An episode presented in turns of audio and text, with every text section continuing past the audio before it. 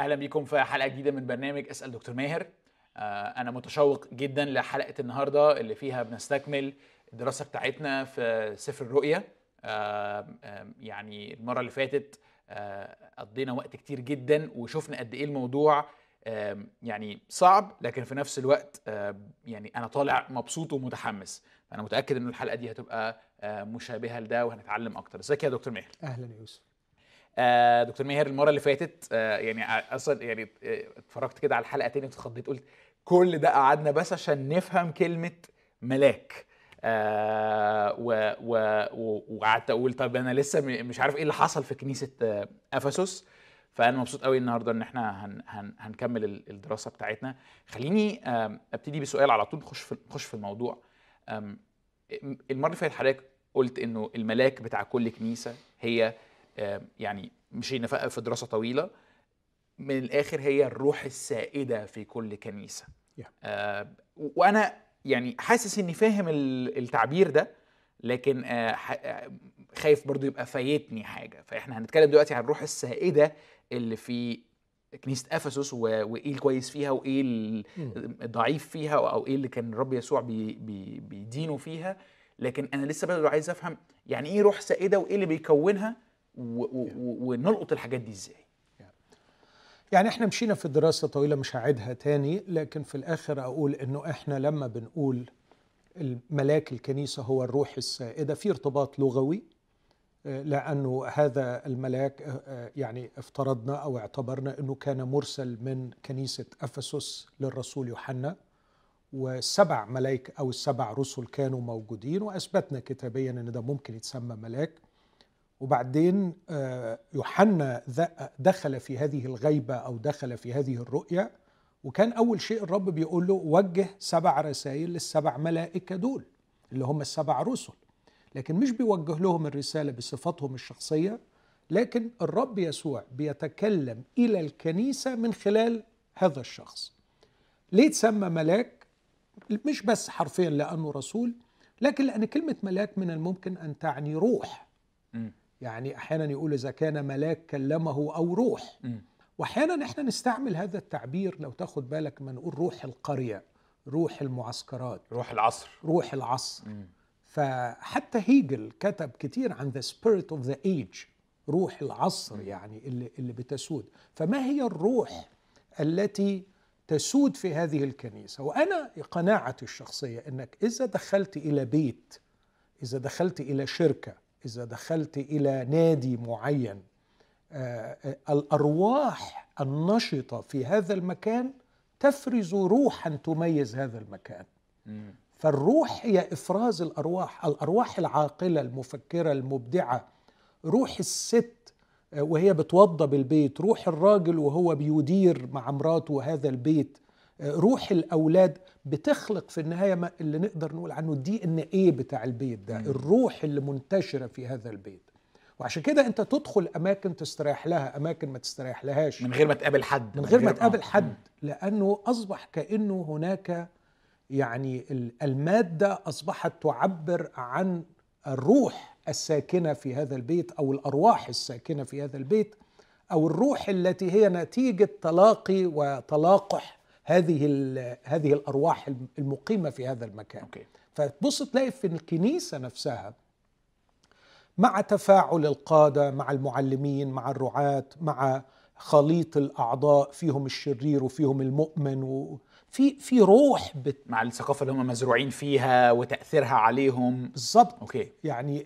روح المجتمع في كورنثوس غير روح المجتمع في إفسس. فتبص تلاقي في النهاية في روح معينة في هذه الكنيسة. هذه الروح لا تلتقطها إلا العينان اللتان كلهيب نار. هذه الروح لا يلقطها الإنسان لا يلتقطها الإنسان العادي لكن تحتاج إلى نظرة ثاقبة نظرة آه، حادة. تستطيع أن ترى لا ظاهر الأشياء بل جوهرها. وأنا أعتقد إنه يا بخت الكنيسة إن الرب يسوع يكون ماشي وسط السبع المناير ويقدر يقول لكل كنيسة أنا عارف أعمالك وأنا أعتقد إنه أعظم شيء ممكن الكنيسه تعمله إنها تروح فعلا للرب يسوع وتقول له ده حقنا عليك وده شغلك وسطينا إنك تكشف لنا إيه الروح اللي إحنا.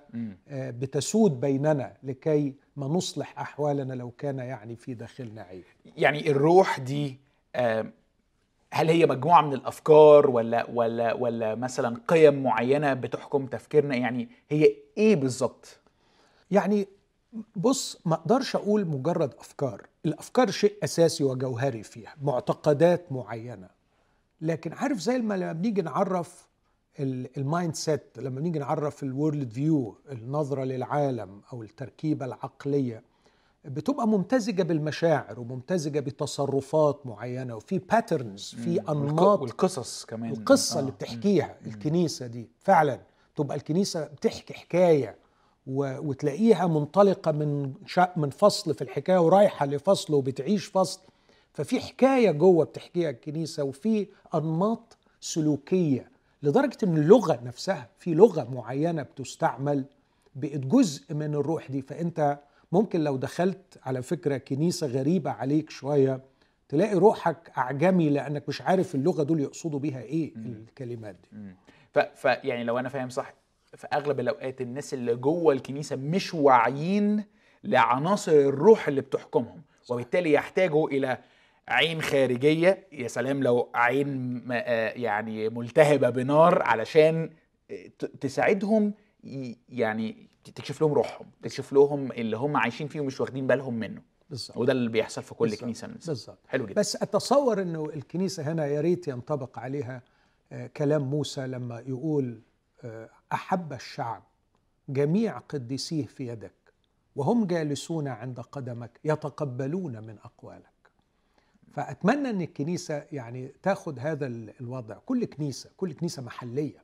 وإحنا هنا في على فكرة مصادقة ومباركة لفكرة الكنيسة المحلية. مم. لأن دول سبع كنايس في أماكن مختلفة فالكنيسة المحلية شيء آه، مقدر عند الرب. فيا ريت كل كنيسة محلية تجلس عند قدمي الرب وتقول له يعني افحصنا والتقط ما هي الروح السائدة بيننا واكشفها واخبرنا بها لكي نعالج. okay حلو جدا. طيب ما بقى هي الروح السائدة في كنيسة إفسس؟ إحنا يعني مرينا عليها سريعا كده في آخر خمس دقائق في الحلقة اللي فاتت بس أنا شاعر إنه لا لا لسه في لسه في كتير قوي. يعني لو عايز أكون مختصر وأركز هو الرب مدح في كنيسة أفسس سبع حاجات. okay. سبع حاجات إيجابية. حلو قوي. والحاجات دي جميلة جدا بس الشيء المخيف إنه بعينه الخارقة فحص حاجة عميقة قوي قوي قوي ورا الحاجات دي كلها وحذر منها وذكر أنا يتهيألي أبشع مشكلة. وعشان كده لما تاخد بالك جغرافيا مش أفسس هي أول واحدة مثلا في الترتيب. آه، فيبدأ مثلا بترتيب جغرافي. ولا أفسس أقدر أقول مثلا هي المدينة يعني برغاموس كانت عاصمة آسيا الصغرى مش أفسس. لكن ليه بدأ بأفسس؟ لأن المشكلة في أفسس هي أصل كل المشاكل. هي دي البداية. إنك تركت محبتك الأولى. لو وصلنا لتركت محبتك الأولى وسبناها هنوصل للودوكية مزمع أن أتقيأك من فمي. فلو تاخد بالك الأولى والأخيرة يعني بداية الداء وفي الأخيرة النتيجة النهائية للداء. فعشان كده حط أفسس في الأول. فهي مهمة للغاية ال- الروح بتاعتها أو المشكلة اللي فيها. فهي عندها سبع حاجات تمدح لكن عندها مشكلة جوهرية جدا هي ترك المحبة الأولى. خليني أعدي معاك بسرعة على الحاجات الإيجابية اللي الرب شافها. وأنا قناعتي الشخصية إن هذه الأشياء الإيجابية السبعة أشياء حقيقية جميلة ولا وإلا ما كان المسيح يمدحها. فالرب يسوع هنا بيمدح الحاجات دي. فكونه بيمدحها المسيح ما يمدحش حاجة فالصه فدي حاجة حقيقية. بس تصوري إنه هذه الأشياء الجميلة كانت نابعة من محبة إلا أن هذه المحبة في نبعها قد توقفت. فانت بقى عندك الأكتيفيتيز شغالة بقوة القصور الذاتي مستمرة لكن الرب يقول الحاجات دي مش هتستمر.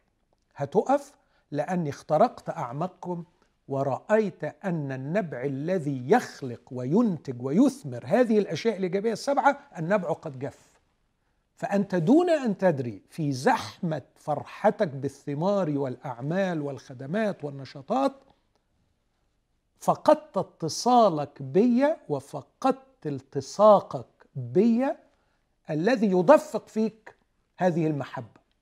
فهتكون النتيجة إنك هتستمر سنة سنتين ثلاثة ممكن عشرة بقوة الدفع الذاتي والنشاط الذاتي لكن في النهاية هتتوقف وتموت وتتزحزح المنار يعني لو شبه تشبيه يعني طفولي للي حضرتك بتقوله كأنه واحد مبسوط جدا بال features مثلا اللي في الموبايل بتاعه وشغال بيه ونسي ان الموبايل ده محتاج يتشحن كل يوم. صح. يعني ف... ف يعني هو لما بيفصله من الشحن ما بيفصلش في ساعتها هو في فترة يعرف إيه يستمتع بيه زي ما حضرتك بتقول. بس بينسى إنه لأ لازم في source مصدر لهذه القوة مصدر لهذه الحياة آآ آآ محتاج يلتصق بيه بصفة مستمرة وإلا عاجلا أم اجلا هتفصل منه خالص بالزبط. okay بالزبط. okay التفاعل البشري مع البشر في الخدمة ممتع أحيانا بيبقى ليه أثقاله بس على الأقل شيء حسي منظور فأنت بت بتلاقي نفسك فيه بتتواجد فيه. التفاعل الفكري مع التعليم وامتحان التعليم واكتشاف أن تعاليم النقولويين تعليم غلط فترفضه بيدي شعور بالإنجاز والمتعة. إنك تنجز فعاليات وأحداث بتشعر بكل ده في العالم المادي الحسي. لكنه كله شغال و operated by إنك كل ده منتج بيه التصاق حقيقي في الخفاء. بعمل روحي عميق بينك وبين الله. ده بقى بيلاقي مقاومة كبيرة من الجسد وبيلاقي مقاومة كتيرة من ال ال الأنماط اللي مزروعة في جسدنا حتى المادي. فما يبقاش عندك ال ال ال خلينا أقول الانجذاب القوي إنك تمارس هذا الاختلاء بالله وهذا الالتصاق الروحي بالله المستمر اللي يضمن استمرارية هذه الفعاليات اللي أنت فرحان بيها. فهنا هنا وجه الخطورة إنه الشيء ده جذاب وجميل الشيء ده مش مش مش سهل ونحن في هذا الجسد. وعشان كده بولس بيقول نحن نثق ونصر بالاولى أن نتغرب عن الجسد ونستوطن عند الرب لأنه ساعتها هيكون الالتصاق به ما فيش ال distractions. okay. آخر سؤال قبل ما نخش في السبع حاجات. لما بسمع حضرتك بتقول كده برضو في بيجي في بالي ناس كتيرة أعرفهم بيقولوا آه ما هي ده اللي بيحصل لما لما الكنيسة أو لما أفراد الكنيسة هستخدم اللفظ الشبابي يتسحلوا في ال actions أو في الخدمات أو في الاجتماعات أو في المؤتمرات أو كده إحنا المفروض نوقف الحاجات دي ونرجع نصلي. okay؟ فالرد عليهم بيبقى إيه؟ لأ الرب ما طلبش مننا إن إحنا آه نبقى يعني بلا عمل. فعارف يبقى دايما كأنه في صراع ما بين الناس العمليين اللي عايزين ينجزوا والناس اللي هسميهم رومانسيين عايزين يحبوا. Yeah. أوكي؟ طبعا يعني ده, ده شيء مرعب والرومانسيين دول اللي بيقعدوا يستمتعوا وما ينتجوش عمل على الأرض ده شيء مخيف وخطير ومدان. آه لكن عايز أقول إحنا مش محتاجين ابدا إن إحنا نوقف دي علشان نعمل دي. إحنا محتاجين الاثنين يبقوا ماشيين مع بعض. بقناعة تغرس في الداخل إنه العمل الإلهي يعمل بقوة إلهية. ما ينفعش تعمل لي عمل إلهي بقوة بشرية جسدية. هتبوظه حتى لو طلع حلو حتى لو عجب الناس حتى لو أبهر الناس. هيموت هيموت. أعمال الله لا تعمل إلا بقوة الله. فبالتالي ما ينفعش إنك تقول نوقف عمل علشان نروح نشحن. آه على فكرة أنت once إنك تشحن هتعمل. once إنك تعمل محتاج تكون بتشحن. ما ينفعش ابدا الفصل بين الاثنين okay حلو جدا. آه الحاجات الإيجابية في أول جملة فيها ثلاث كلمات أنا عارف أعمالك تعبك وصبرك. طالما إن الرب يمدحهم الأعمال والتعب والصبر فده على طول ياخدنا لهذه الثلاثية الشهيرة التي تكررت في رسائل كثيرة. العمل هو عمل الإيمان والتعب هو تعب المحبة والصبر هو صبر الرجاء. وهذه الثلاثية هي يعني أعمدة الكنيسة الكبرى الإيمان والرجاء والمحبة. فالإيمان لابد أن يكون له عمل والمحبة لابد أن يكون لها تعب والرجاء لابد أن يكون له صبر. لو كلمتني عن إيمان بدون عمل فهو إيمان ميت طبقا للرسول يعقوب. لو كلمتني عن محبة لا تتعب فأنت تلعب. المحبة تتعب. لو كلمتني عن رجاء لا ينتج صبرا فهذا رجاء وهمي الرجاء الحقيقي يجعلك ريزيلينت يجعلك لأنك مصدق فعلا في الكلام ده مش مجرد وش أو أو أو أمنية أو أمنية. مستقبلية آه. آه. فناس كتير تتكلم عن الرجاء لكن لما ببص في حياتهم مفيش أي متانة مفيش أي صلابة مم. لو أنا متأكد مليون في المية إني هنجح بنسبة 99% في الامتحان متأكد إني هعمل كده بسبب المذاكرة هيبقى عندي صبر في المذاكرة.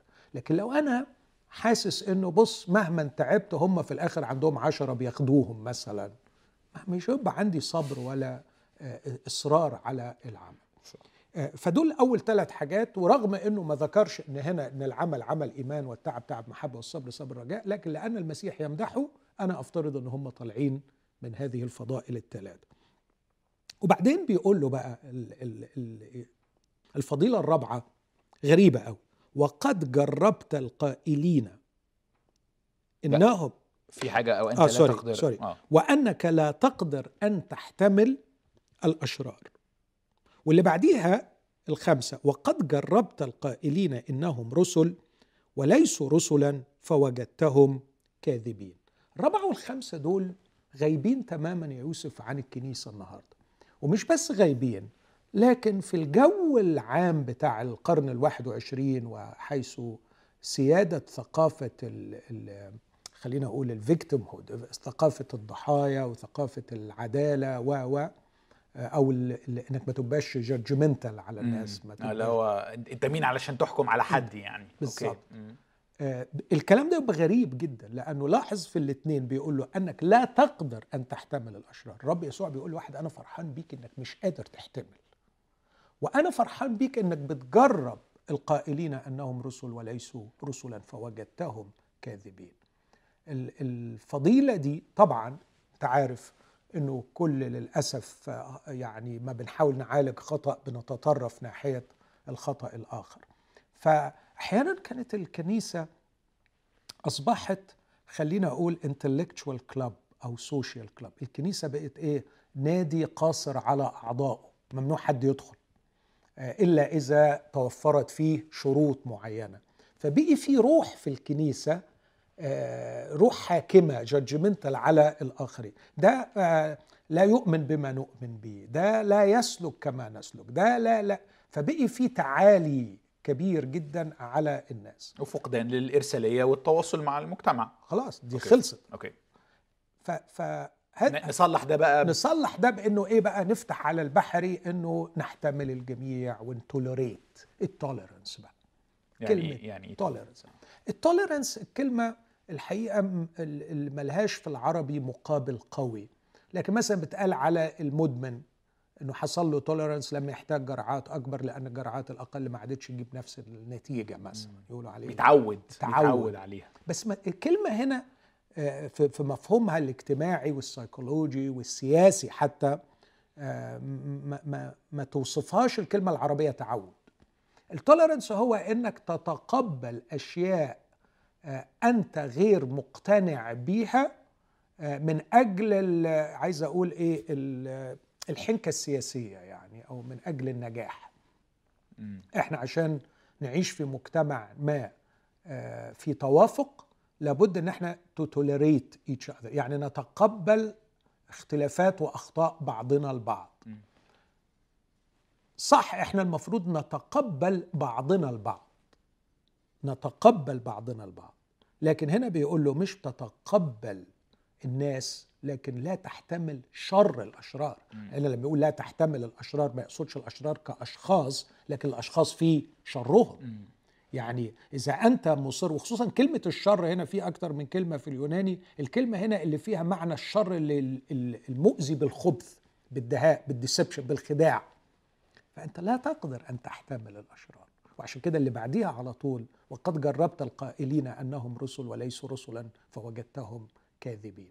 آه ف, ف يعني حكمك على شخص إنه شرير مش مش حاجة بتعملها لايتلي حاجة لكن بتجرب وبتفكر وبتعمل آه تمحيص يعني كنوع من علشان تقول آه شرير أو أو لأ برضو معلش أنا بقى إيه اعتبرني أنا من الجيل اللي حضرتك كنت ب... ب... بتنتقده شوية لا لا مش بنتقد آه. لا سمح الله okay. يعني أنا, أنا أيوة، على أيوة، رأسي من أيوة، فوق بس أيوة. يعني ب ب بسلط الضوء شوية آه ماشي ماشي. يعني آه، معاك قوي في حتة آه، آه، ال- الرغبة من الهروب في روح الإدانة الزائدة يعني المنهجية على كل الناس اللي عندهم سنة اختلاف عننا بإن إحنا نروح ال extreme التاني إن إحنا almost ما يبقاش عندنا يعني حق إن أنت اللي هو إيه هو who are you to judge أنت أنت مين علشان تقول حاجة ونقبل كل حاجة على البحري زي ما حضرتك قلت.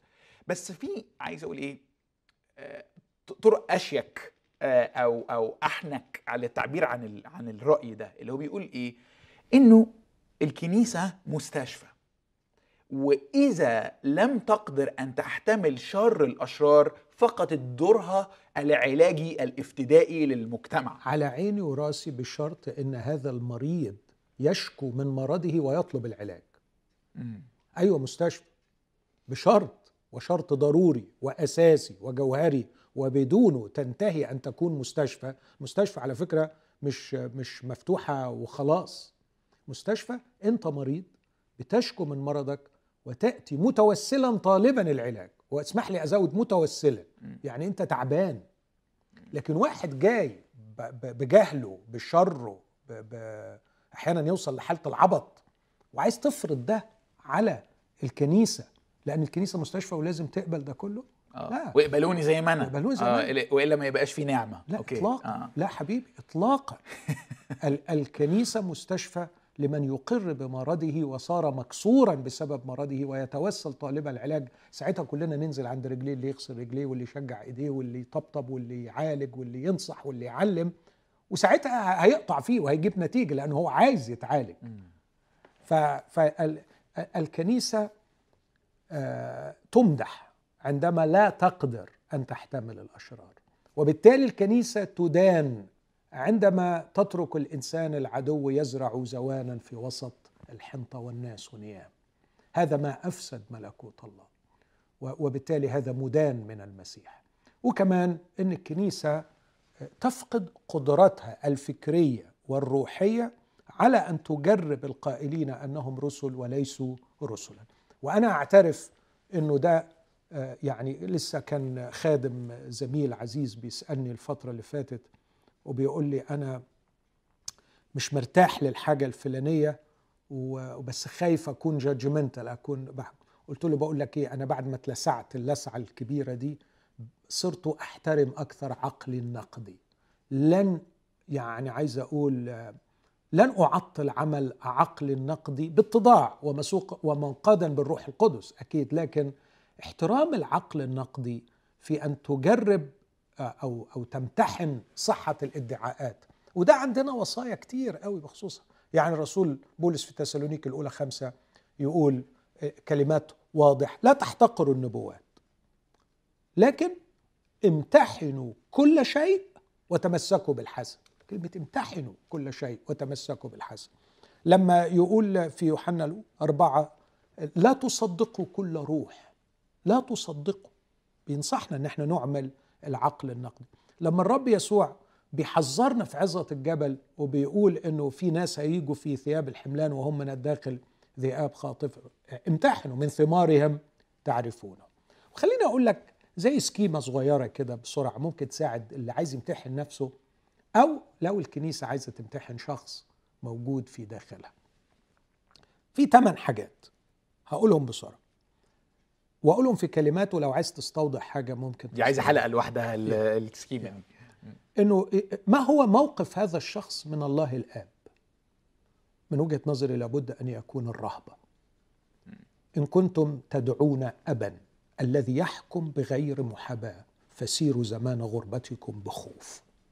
لو ما لقيتش عند الشخص مهابة ورهبة لله الآب لكن دلع وميوعة في علامة خطر كبير. ما هو موقفه من الرب يسوع المسيح؟ الغرض. الغرض ان نفسي ابقى زيه. الغرض إنه حياتي كلها تبقى لهذا الشخص. ما هو موقفي من الروح القدس؟ الخضوع. ليس أن أستعمل الروح بل أن يشرفني الروح بأن يستعملني ويصبح شوق قلبي دائما أن أنقاد بالروح وأن أسلك بالروح وأن أكون تابعا لإرشاد الروح القدس. ما هو موقفي من إخواتي المؤمنين؟ المحبة في كلمة واحدة المحبة، ولما أقول المحبة أقصد المحبة بلا رياء. مش المشاعر والسوشياليزيشن الحاجات الاجتماعية. المحبة بلا رياء هي رمية 12 كونوا ملتصقين بالخير كارهين الشر. أن تكره الأذى لأخيك وأن تعمل كل ما تستطيع أن تعمله من أجل خيره. فما هو موقفك؟ بتأذي إخواتك؟ بتأذي أخوك ولا بتنفعه وبتصنع الخير ليه؟ ما هو موقفك من الكتاب المقدس؟ المرجع الحكم النقطة المرجعية العليا التي أحتكم إليها في كل صغيرة وكبيرة. ما هو موقفي من النفس من السلف؟ أسعى كل يوم لخلاصها. أريد خلاص نفسي. نائلين غاية إيمانكم خلاص نفوسكم. وخلاص النفس هو أني أريدها أجمل أريدها أقوى أريدها أقدس أريدها أطهر أريدها آه، خادمة أكثر. خلاص النفس. ما هو موقفي من الخطية؟ الخوف. الخوف من الخطية. والخوف الذي يؤدي إلى الهروب هاربين من الفساد الذي في العالم بالشهوة. ما هو موقفي من العالم البغضة والاحتقار. وكأنه بقول له على مين لن أنخدع بزيفك وكذبك وأنا أعرف أنك زائل ولا تملك إلا شهوة الجسد وشهوة العيون وتعظم المعيشة. فأنا أبغضك وأحتقرك ومش هخليك تخدعني. أعتقد أن الثمان أشياء دول ممكن يساعدوا أي واحد لامتحان نفسه ويساعدوا الكنيسة في امتحان الآخرين. بصراحة تحفة. يعني أحب أخدهم كده برو يعني أكتبهم عندي آه، أخلي حد يخيطهم لي وابروزهم يعني ما هو موقفك من كذا كذا. هو يعني تحفة. بس عندي يعني آه، آه، ليك سؤال على إيه نوع الكنيسة ها، اللي تقدر تعمل هذا النوع من أنواع ال ال الامتحان للذات وللأعضاء وللآخرين. يعني أنا متخيل مثلا آه، لو حد جه سألني أو افترض مثلا إنه أنا عليا علامه استفهام في أي تصرف عملته حد من المؤمنين وراح قال للقسيس وكده فهيجي يقول لي يوسف اقعد هنا هسألك ثمان أسئلة. ما هو موقفك من الآب؟ أقول له الرهبه ما هو موقفك من الابن؟ أقول له الغرض. ما هو؟ وهكذا. okay؟ دي مش آه، أسئلة يتجاوب عليها أو أعرف إجابتها الحقيقية بتاعه الشخص من إن أنا أسأله. ب interview. آه صح؟ دي أسئلة أنا محتاج زي ما عم يعني زي ما الرب يسوع بقى بيعمل فينا في أو في الكنيسة هنا محتاجة قرب محتاجة الماشي وسط السبع المنازل آه آه. إحنا بقى نعمل كده إزاي؟ وأنا متخيل يعني عم أفكر في في كنيستي كنيسه كبيرة. يعني مثلا فيها 700 800 آه، شخص مثلا آه، ونشاطات وأنا مش عارف إيه و... و... والناس بشوفهم مرة في الأسبوع وبقالنا سنة أصلا ما شفناهمش عشان الكورونا والبرايفسي بتاعتنا يعني ومتأكد إن دي حاجة ما تعملش على فيسبوك يعني. فإيه نوع الكوميونتي إيه نوع المجتمع الكنسي اللي يقدر بسهولة أو بقى مش بسهولة بطبيعية يبقى عنده هذا النوع من التداخل والقرب والشركة والانفتاح والشفافية اللي تخليني أقدر فعلا أشوف أخويا ده وأساعده يشوف إنه مش عايش بالثمن حاجات دول. أعتقد إنه إذا يعني قرينا سفر الأعمال وقرينا الرسائل اللي كتبها الرسول بولس وغيره تقدر تحس إن المجتمع الكنسي كما كان يعاش يختلف كثيرا جدا عن المجتمع الكنسي كما نعيشه اليوم في طوائفه المختلفة. المجتمع الكنسي الأول مثلا ادي لك بعض الحاجات أنت تستنتج منها اللي أنا عايز أقوله. آه، لما آه، يعني يقول لك سلموا على تريفينا وتريفوسا التاعبتين في الرب وسلموا على برسيس المحبوبة التي تعبت كثيرا في الرب فالرسول بولس لما عاش وسط المؤمنين مجموعة دول عارف أسمائهم وعارف الأخوات وعارف مين اللي تعبت ومين اللي تعبت قوي قوي عارفهم كويس. لما يكون ملتصق بتيموثاوس وبعدين يشوف إنه معدته بتوجعه كتير وإنه عنده آلام كتيرة وبعدين يشخص بمساعدة يمكن لوقا إنه ده بسبب توتر بيجيله في المواقف الم- المختلفة عنده social phobia مثلا فينصحه نصيحة ويقول له استعمل خمرا قليلا علشان يعمل شوية ال relaxation فما تكونش معدتك قافلة ومتوتر ما تقعدش تشرب مية كتير لأن واضح من التوتر إنه كان بيبقى عنده dehydration وبيتعب. فمثلا هذا القرب الشديد اللي يخليني أشوف آلام أخوي أكيد قعدنا مع بعض وعشنا مع بعض وكلنا مع بعض وبكينا مع بعض وضحكنا مع بعض وخرجنا مع بعض وتفسحنا مع بعض وصلينا مع بعض. وشفت أخويا بيصلي إزاي؟ فالجو العائلي لما ده انت almost لازم تشوف آه، حساب بنكه يعني. sorry يعني عشان مش تعرف هذا النوع يعني. من ال من ال آه بالظبط لما لما تشوف مثلا آه، يعني الكنيسة وهي بتبعت لبولس وبولس يرد عليهم ويقول لهم لكي تعرفوا أحوالي. آه، تخيكوس هيقول لكم بأحوالي. أرسلت هذا لكي أعرف أحوالكم. أن تعرف الحال وتعرف الأسماء. أنا كتبت زمان يعني مقالة طويلة قوي آه، وقدمتها خدمة عن ال- النشاط الاجتماعي جوه الكنيسة اللي يبدأ بالسلام. 14 مرة يوصينا نسلم بعضنا على بعض منهم سبع مرات بقبلة مقدسة. هذا التواصل والتلاقي. وبعدين إنك تعرف الأسماء وتعرف الأحوال معرفة الأسماء ومعرفة الأحوال. لما تشوف الرسول يوحنا يكلم ال- المؤمنين دايما يقول لهم ايها الأولاد يا أولادي. فأعتقد إنه هذا الجو وهذا التلاحم هو اللي مفقود النهارده. اسمعني في العبارة دي.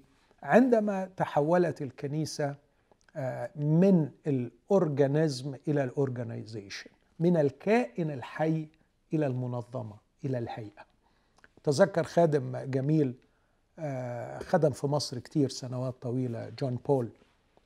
ففي مرة بسألته سؤال وهو كبر في السن قوي فبقول له أنت من وجهة نظرك بعد خدمة طويلة في مصر آه، خدمتها شايف إيه الخطر على الكنيسة المصرية يعني فرد عليا بعبارة واحدة ما انساهاش ابدا آه، وأنا كنت يعني آه، بصفة خاصة بسأله عن جماعة معينة يعني.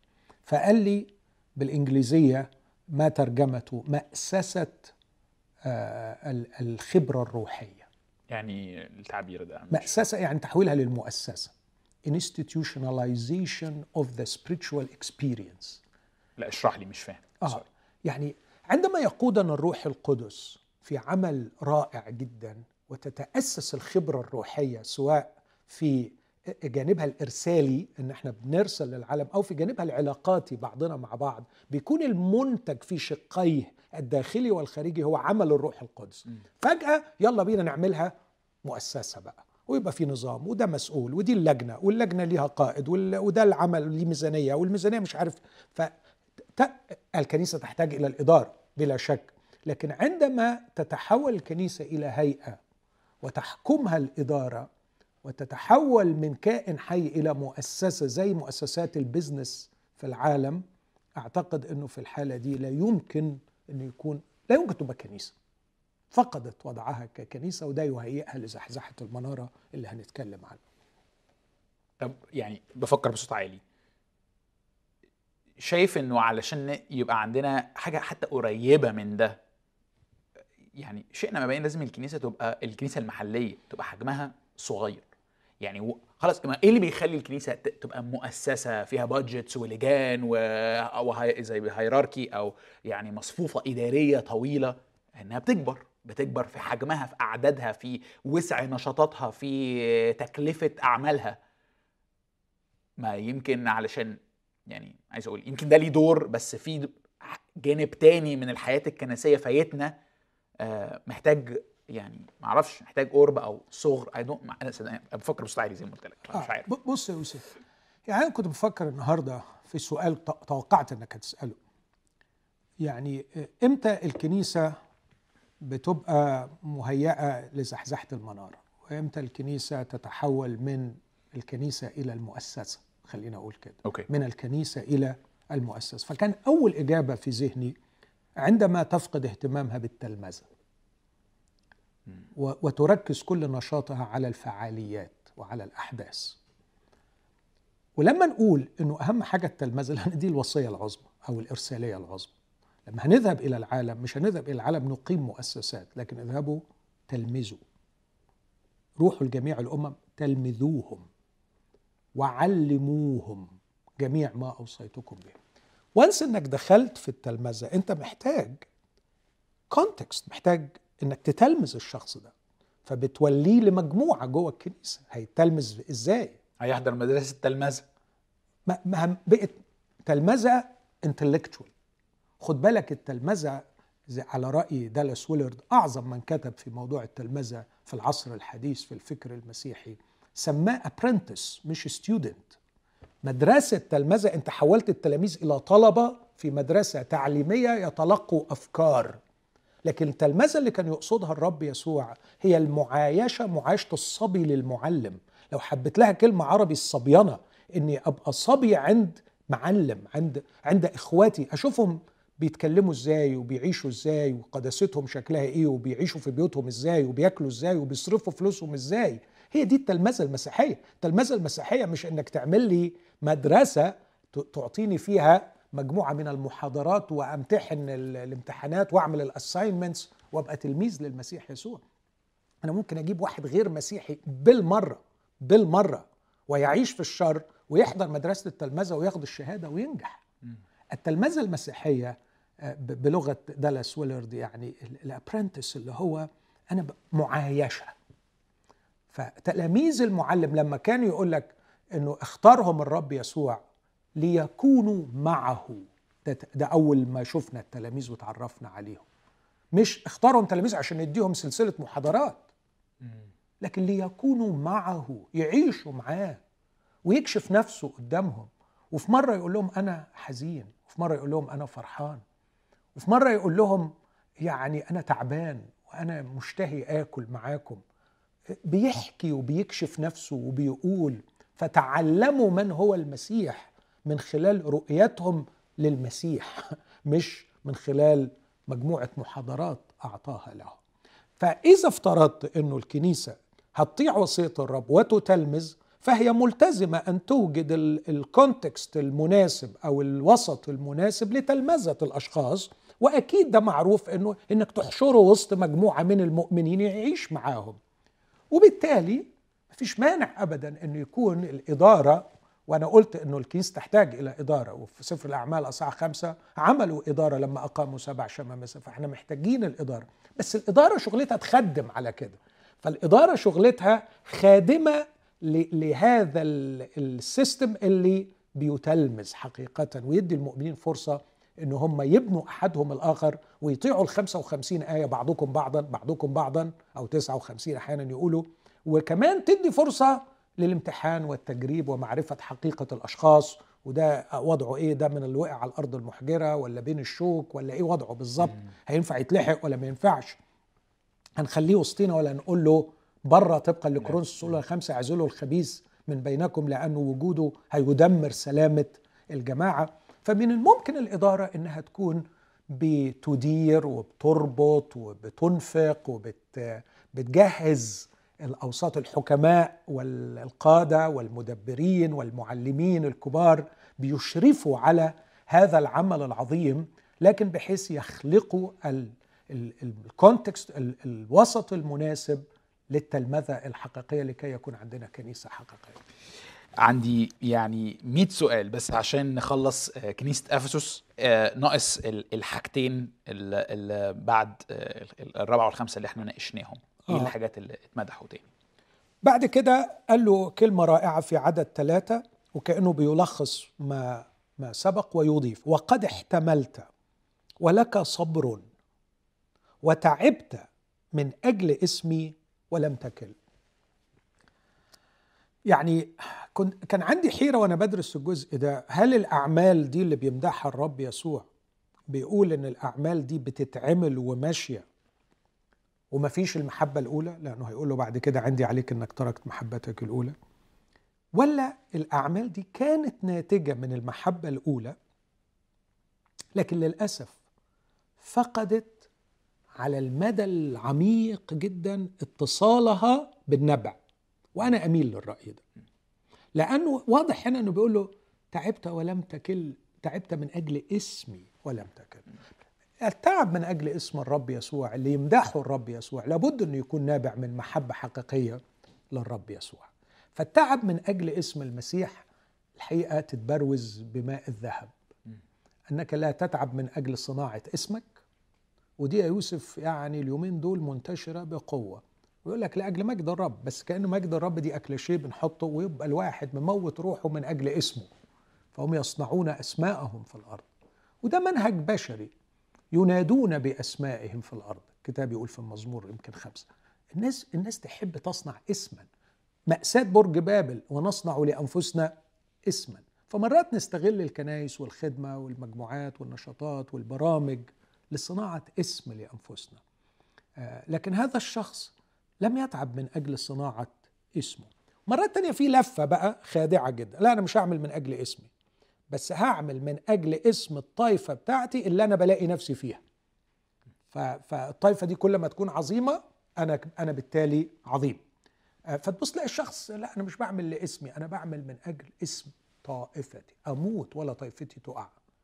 دي سيكولوجية الجماعات الدينية إنه الشخص في الآخر هو بيصنع من أجل اسمه بس من أجل اسمه من خلال جماعته أو طائفته. Okay. لكن ده تعب من أجل فقط. لا غير من أجل اسم المسيح ولم يكن. Okay. يعني في بالي دلوقتي سؤال ناقشناه كتير الوقت اللي فات بس ليه علاقة ب تمييز الأعمال ونتائجها وثمارها. كأنه كأنه أنت ممكن تجيب اتنين يبقى أعمالهم شبه بعض قوي.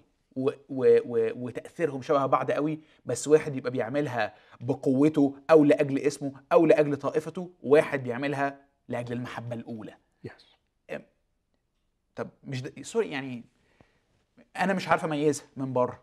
يعني أنا مش عارف أميزها. وده اللي بيخلينا ساعات نتخدع أو نتصدم لما نسمع إنه في حد مواهبه فظيعة أو تأثيره رهيب ويطلع في الآخر. آه يعني أجاوبك بكلمتين. اولا لابد انك تكون جربتها علشان تقدر تميزها. يعني لابد انك تكون جربت دي وجربت دي لأنه دي حاجة ما ينفعش تتوصف. ما أقدرش ادي لك سكيم معين تقدر تقول هو العمل ده فعلا لسه متصل بالنبع بتاع المحبة الأولى ولا هو شغال وخلاص بقوته الجسدية. لابد انك تكون تصرفت بالجسد عشان تقدر تميز اعمال الجسد جربت الاثنين جربت العمل بالمحبة الأولى والعمل بالجسد. بالزبط. Okay. بالظبط. فبيبقى عندك خلاص اتكون الأجسام المضادة جواك. خدت الفيروس قبل كده. Vaccine. آه فأنت عارف حاسس أنت عارف. في في عارف يعني يا يوسف الواحد كان يشوف أحيانا تصرفات معينة بسيطة جدا بس ترعبه ويخاف لأنه أنا كنت في الموقف ده وعملت الحكاية دي. وكان أنا عارف بقى الخلفيات اللي وراها. فلابد انك تكون جربت. لكن عايز أقول كمان حاجة تاني. طبعا دي عايزة خبرة روحية وعايزة عمق روحي وعايزة قرب من الرب. آه لكن خلينا خلينا أقول لك يعني تيجي في ذهني أفكار كتير. آه فكرة المحبة الأولى الرب يسوع بيمدح كل المدح ده.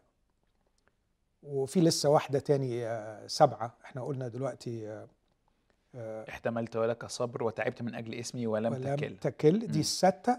السبعة بقى قالها بعد ما قال له إنك أنت آه، عندك إنك تركت محبتك الأولى قال له لكن عندك هذا عدد ستة أنك تبغض أعمال النقولاويين التي أبغضها أنا أيضا. مين دول بقى؟ آه، هرجع تاني أجاوبك على سؤالك بعدين. Okay okay.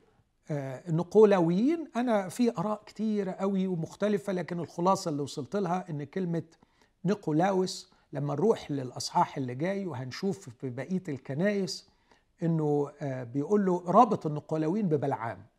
وكلمة بلعام بلعام المنتصر على الشعب وكلمة نقالويين باليوناني المنتصر على الشعب. ولما ترجع لحكاية بلعام كيف انتصر على الشعب؟ انتصر على الشعب من خلال الإغراء. الإغراء. والإغراء بالخطيه وده موجود النهارده. ممكن نبقى نتكلم فيه مرة تاني أكتر.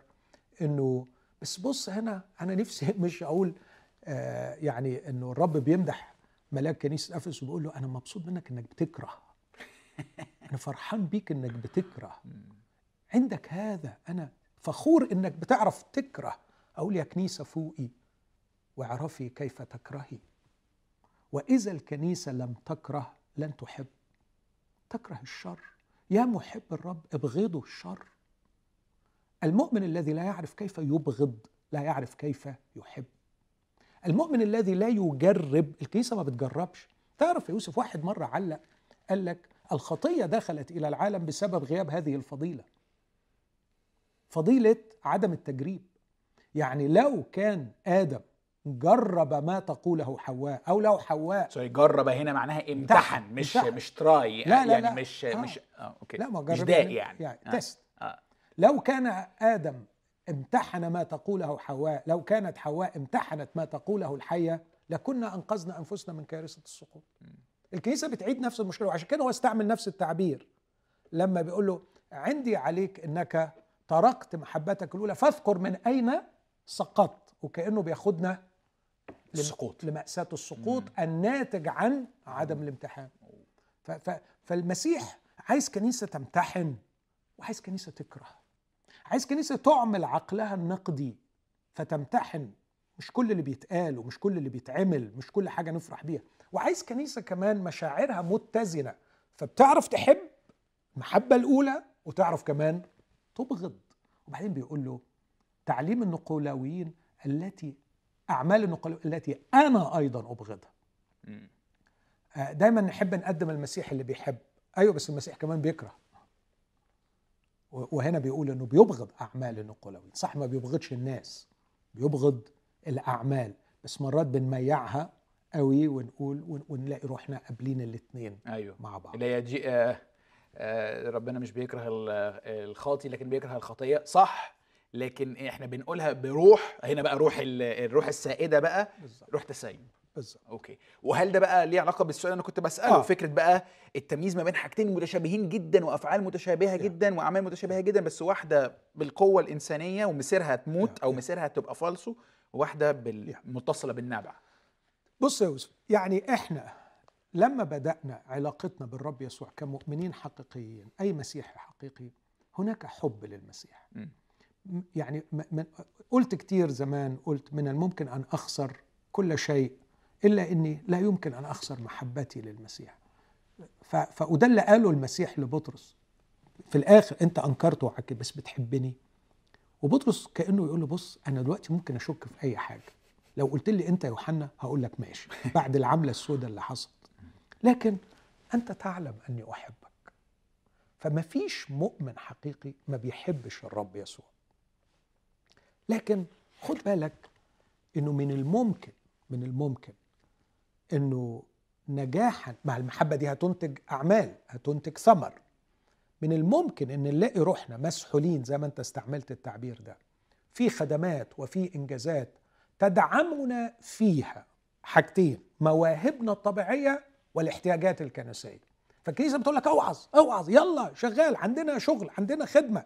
فيلا يلا يلا. وانت كمان من الناحية التانية عندك مواهب طبيعية تقدر تنجز بيها مش محتاج انت انك تروح تلزق في النبع اللي بيوجد الشيء في شكله الحقيقي.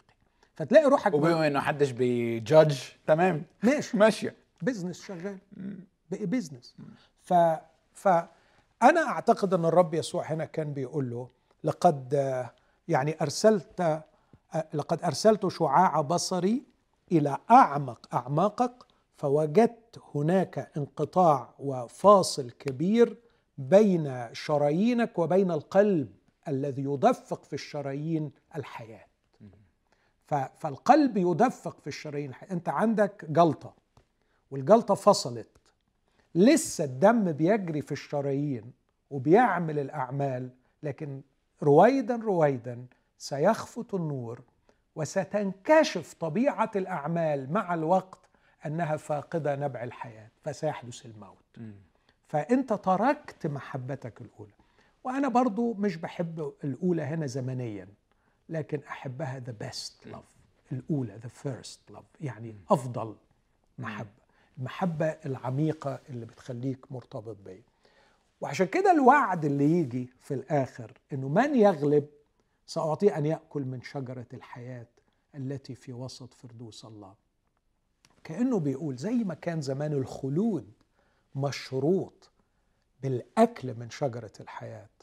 النجاح في الحياة الروحية مشروط بالأكل المستمر من شجرة الحياة. هذا الوعد حاضر ومستقبل. هذا الوعد للغالب هنا الغالب هنا إيه الغالب هنا؟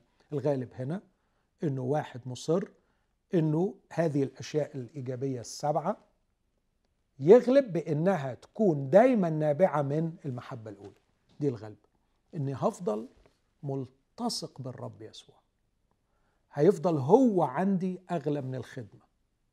هيفضل محبتي ليه ولقائي بيه وعشرتي بيه واستشرافي لرأيه ولفكره وغلاوة رضاه عني وغلاوة ابتسامته في وجهي أهم عندي من أي خدمة أو نجاح أو حتى نقاوة تعليمية.